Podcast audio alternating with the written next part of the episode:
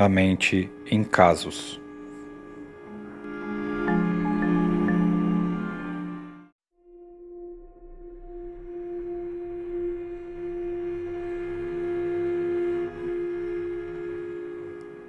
É perfeitamente possível deduzir-se do procedimento atual de um indivíduo qual seja o seu alvo. Isto é da maior importância, pois, bem, poucas são as pessoas que sabem exatamente qual seja o seu alvo.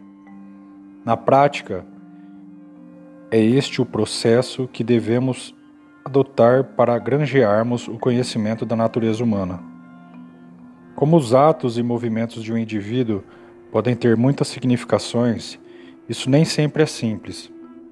Podemos, todavia, tomar nota de muitos atos de um indivíduo, compará-los, representá-los graficamente e por este modo chegaremos a um conhecimento dele quando pudermos unir dois pontos em que se tenha manifestado uma atitude definida da sua vida psíquica, cuja diferença em tempo assinalaremos por uma curva. Este meio é utilizado para se obter uma impressão unificada de uma vida inteira.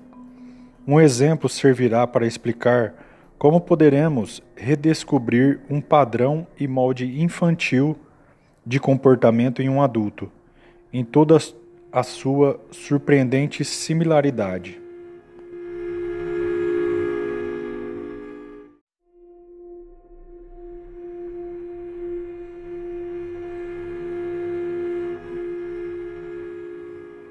Um homem de 30 anos de caráter extraordinariamente agressivo, que conseguira triunfos e honras, apesar das dificuldades da sua carreira, vai ao médico num estado de suprema depressão e queixa-se de que perdeu o amor ao trabalho e à vida.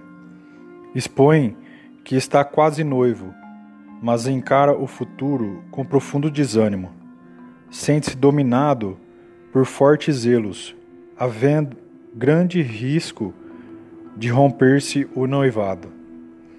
Os fatos que ele reproduz para provar seus ciúmes não são muito concludentes, mas nada se pode censurar a moça. As dúvidas que ele manifesta despertam desconfiança em relação a ele. É um desses muitos indivíduos que, atraídos por outros, se aproximam deles para imediatamente assumir uma tal atitude agressiva, que logo destroem o próprio contato que buscam estabelecer.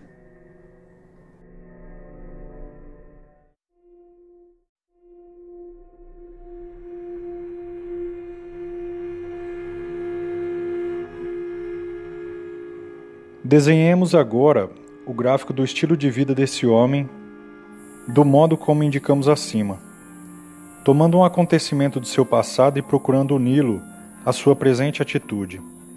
De acordo com a nossa experiência, costumamos perguntar qual a mais antiga recordação da infância do paciente, mesmo sabendo que nem sempre é possível apreciar objetivamente o valor dessa recordação. A primeira recordação infantil daquele homem foi a seguinte: Estava ele no mercado com sua mãe e um irmãozinho mais novo. Devido ao movimento e à acumulação de gente, a mãe tomou nos braços a ele, o mais velho dos dois filhos. Assim que notou seu engano, fê-lo descer e pegou no filho mais novo, deixando nosso paciente andar sozinho, comprimido entre a multidão e grandemente aflito.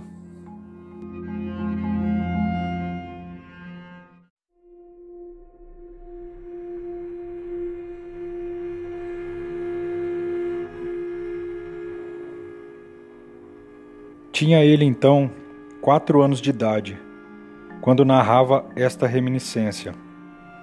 Notamos as mesmas notas que acentuamos na descrição de sua queixa atual.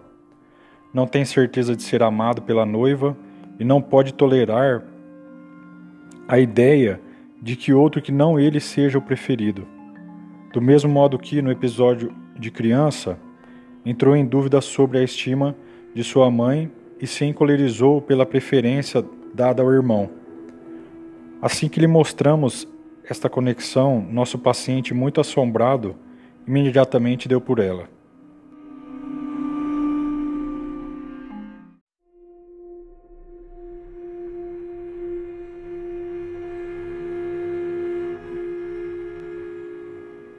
O alvo para o qual tendem todos os atos do ser humano é determinado por tais influências e impressões recebidas do meio na fase da infância. A condição ideal de vida, isto é, o objetivo de cada ser humano, forma-se provavelmente nos primeiros meses de sua vida. Mesmo nesse tempo, certas sensações desempenham um papel que provoca uma resposta de alegria ou desconforto na criança. Surgem então no espírito desta os primeiros traços de uma filosofia da vida, embora se manifeste de modo mais primitivo.